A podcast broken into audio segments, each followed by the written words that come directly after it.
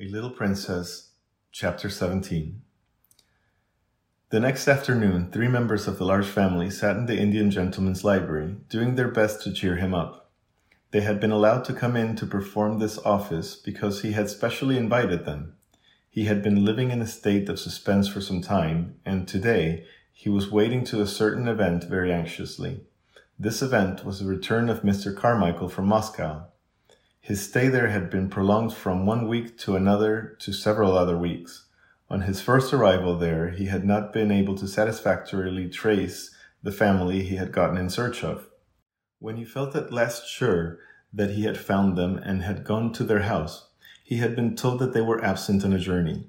His efforts to reach them had been unavailing, so he had decided to remain in Moscow until their return. Mr. Carrisford sat in a reclining chair, and Janet sat on the floor beside him. He was very fond of Janet. Nora had found a footstool, and Donald was astride the tiger's head, which ornamented the rug made of the animal's skin. It must be owned that he was riding it rather violently. Don't cheer up so loud, Donald, Janet said. When you come to cheer an ill person up, you don't cheer him up at the top of your voice. Perhaps cheering up is too loud, Mr. Carrisford, turning to the Indian gentleman but he only patted her shoulder. No, it is not, he answered, and it keeps me from thinking too much. I'm going to be quiet, Donald shouted. Well, we'll all be quiet as mice. Mice don't make that much noise, Janet said. Donald made a bridle out of his handkerchief and bounced up and down in the tiger's head. A whole lot of mice might, he said cheerfully. A thousand mice might. I don't believe 50,000 mice would, Janet said severely, and we have to be as quiet as one mouse. Mr. Carrisford laughed and patted her shoulder again. Papa won't be very long now, she said. May we talk about the lost little girl? I don't think I could talk much about anything else just now, the Indian gentleman answered, knitting his forehead with a tired look.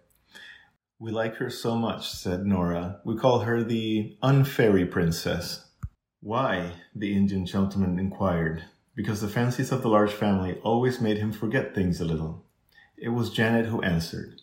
It is because, though she is not exactly a fairy, she will be so rich when she is found that she will be like a princess in a fairy tale. We called her the fairy princess at first, but it didn't quite suit. It is true, said Nora, that her papa gave all his money to a friend to put in a mine that had diamonds in it. And then the friend thought he had lost it all and ran away because he felt as if he was a robber. But he wasn't really, you know, put in Janet hastily. The Indian gentleman took hold of her hand quickly. No, he wasn't really, he said. I'm sorry for the friend, Janet said. I can't help it. He didn't mean to do it, and it would break his heart. I am sure it would break his heart, absolutely. You're an understanding little woman, Janet, the Indian gentleman said, and he held her hand close. Did you tell Mr. Carrisford? Donald shouted again about the little girl who isn't a beggar. Did you tell him she has new nice clothes? Perhaps she's been found by somebody when she was lost. There's a cab, exclaimed Janet. It's stopping before the door. It is Papa. They all ran to the windows to look out. Yes, it's Papa, Donald proclaimed, but there is no little girl. All three of them incontinently fled from the room and tumbled into the hall. It was in this way they always welcomed their father. They were to be heard jumping up and down, clapping their hands, and being caught up and kissed. Mr. Carrisford made an effort to rise and sank back again into his chair. It's no use, he said. What a wreck I am. Mr. Carmichael's voice approached the door. No, children, he was saying. You may come in after I have talked to Mr. Carrisford. Go and play with Ramdas. Then the door opened and he came in. He looked rosier than ever and brought an atmosphere of freshness and health within him. But his eyes were disappointed and anxious as they met the invalid's look of eager questioning, even as they grasped at each other's hands. What news? Mr. Carrisford asked. The child the Russian people adopted? She's not the child we're looking for, said Mr. Carmichael in an answer. She's much younger than Captain Crewe's little girl. Her name is Emily Carew. Would you look at that? She's much younger, as I said. I have seen and talked to her. The Russians were able to give me every detail, and I would sit here to listen more of them, but I had to come back. How wearied and miserable the Indian gentleman looked. His hand dropped from Mr. Carmichael's. Then the search has begun over again, he said. That is all. Please sit down. Mr. Carmichael took a seat. Somehow he had gradually grown fond of this unhappy man. He was himself so well and happy, and so surrounded by cheerfulness and love, that desolation and broken health seemed pitifully unbearable things. If there had been the sound of just one gay little high pitched voice in the house, it would have been so much less forlorn. And that man should be compelled to carry about in his breast the thought that he had seemed to wrong and desert a child was not a thing one could face. Come, come, he said in a cheery voice. We'll find her yet. We must not give up. We must begin at once. No time must be lost, Mr. Carrisford fretted. Have you any suggestion to make, any whatsoever? Mr. Carmichael felt rather restless, and he rose and began to pace the room with thoughtful, thorough, uncertain faces. Well, perhaps, he said. I don't know what it may be worth. The fact is, though, an idea occurred to me as I was thinking the thing over in the train on the journey from Dover. Well, what was it? If she is alive, she must be somewhere. Yes, she is somewhere indeed. We have searched the schools in Paris. Let us give up Paris and begin in London. That was my idea, to search through London. Well, there are schools enough in London, said Mr. Carrisford. Then he slightly started, roused by the recollection. By the way, there is one next door.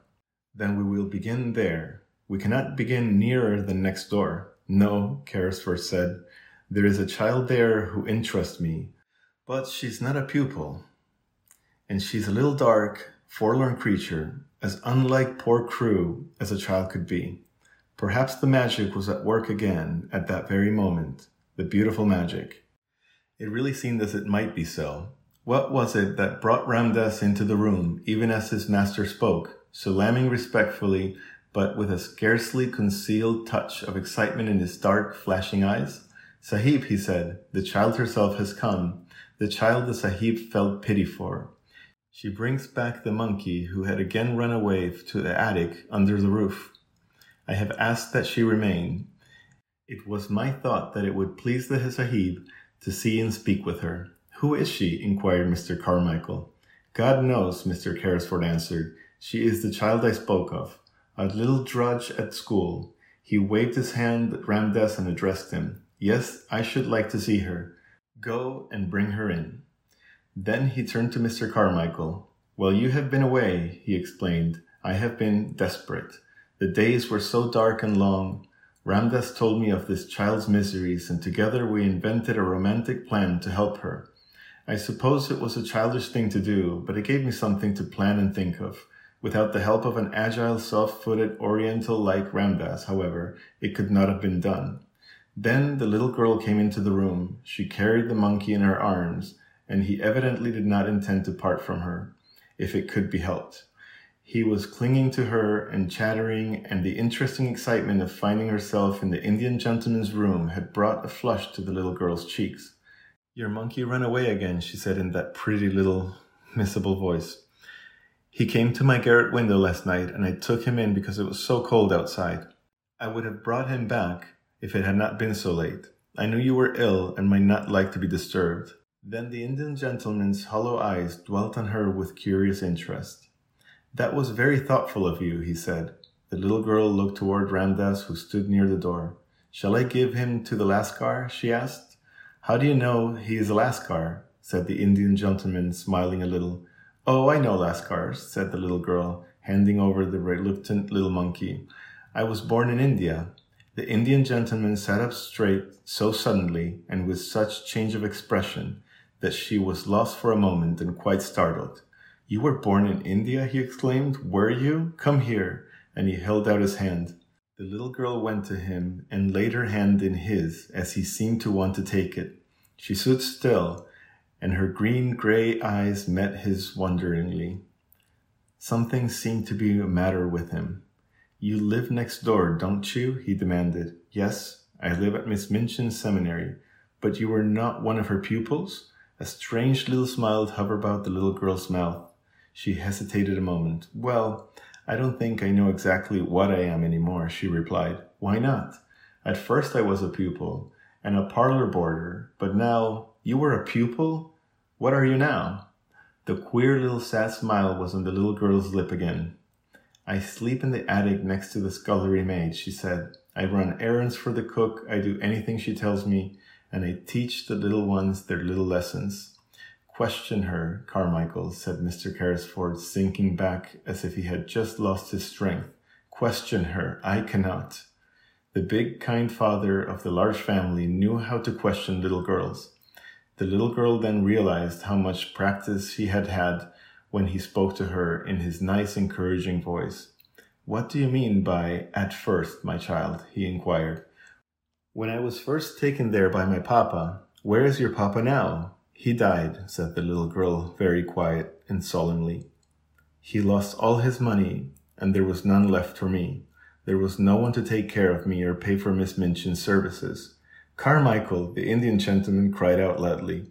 Carmichael, we must not frighten her. Mr. Carmichael said aside to him for a quick, low voice, and he added aloud to the little girl. So you were sent up into the attic and made into a little drudge. That was about it, wasn't it? There was no one to talk to or take care of me, said the little girl. There was just no money. I belong to nobody now. Well, how did your father lose his money? The Indian gentleman broke breathlessly. He did not lose the money himself, the little girl answered, wondering still more each moment. He had a friend he was very fond of. He was very fond of him. It was his friend who took his money. He trusted his friend too much. The Indian gentleman's breath came more quickly. The friend might have meant to do no harm, he said. It might have happened through mistakes. The little girl did not know how unrelenting her quiet young voice sounded as she answered. If she had known, she would surely have tried to soften it for the Indian gentleman's sake. The suffering was just so bad for Papa, she said. It really killed him. What was your father's name? the Indian gentleman asked. Tell me, I must know. His name was Ralph Crewe, the little girl answered, feeling startled. Captain Crewe. He died in India. The haggard face contracted and Ramdas sprung to his master's side.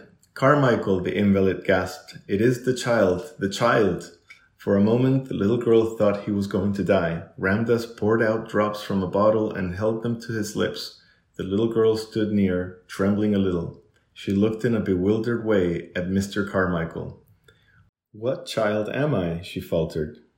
He was your father's friend, Mr. Carmichael answered her. Don't be frightened. We have been looking for you for two years. The little girl put her hand up to her forehead and her mouth trembled. She spoke as if she were in a dream. To think I was at Miss Minchin's all the while, she half whispered, just on the other side of the wall.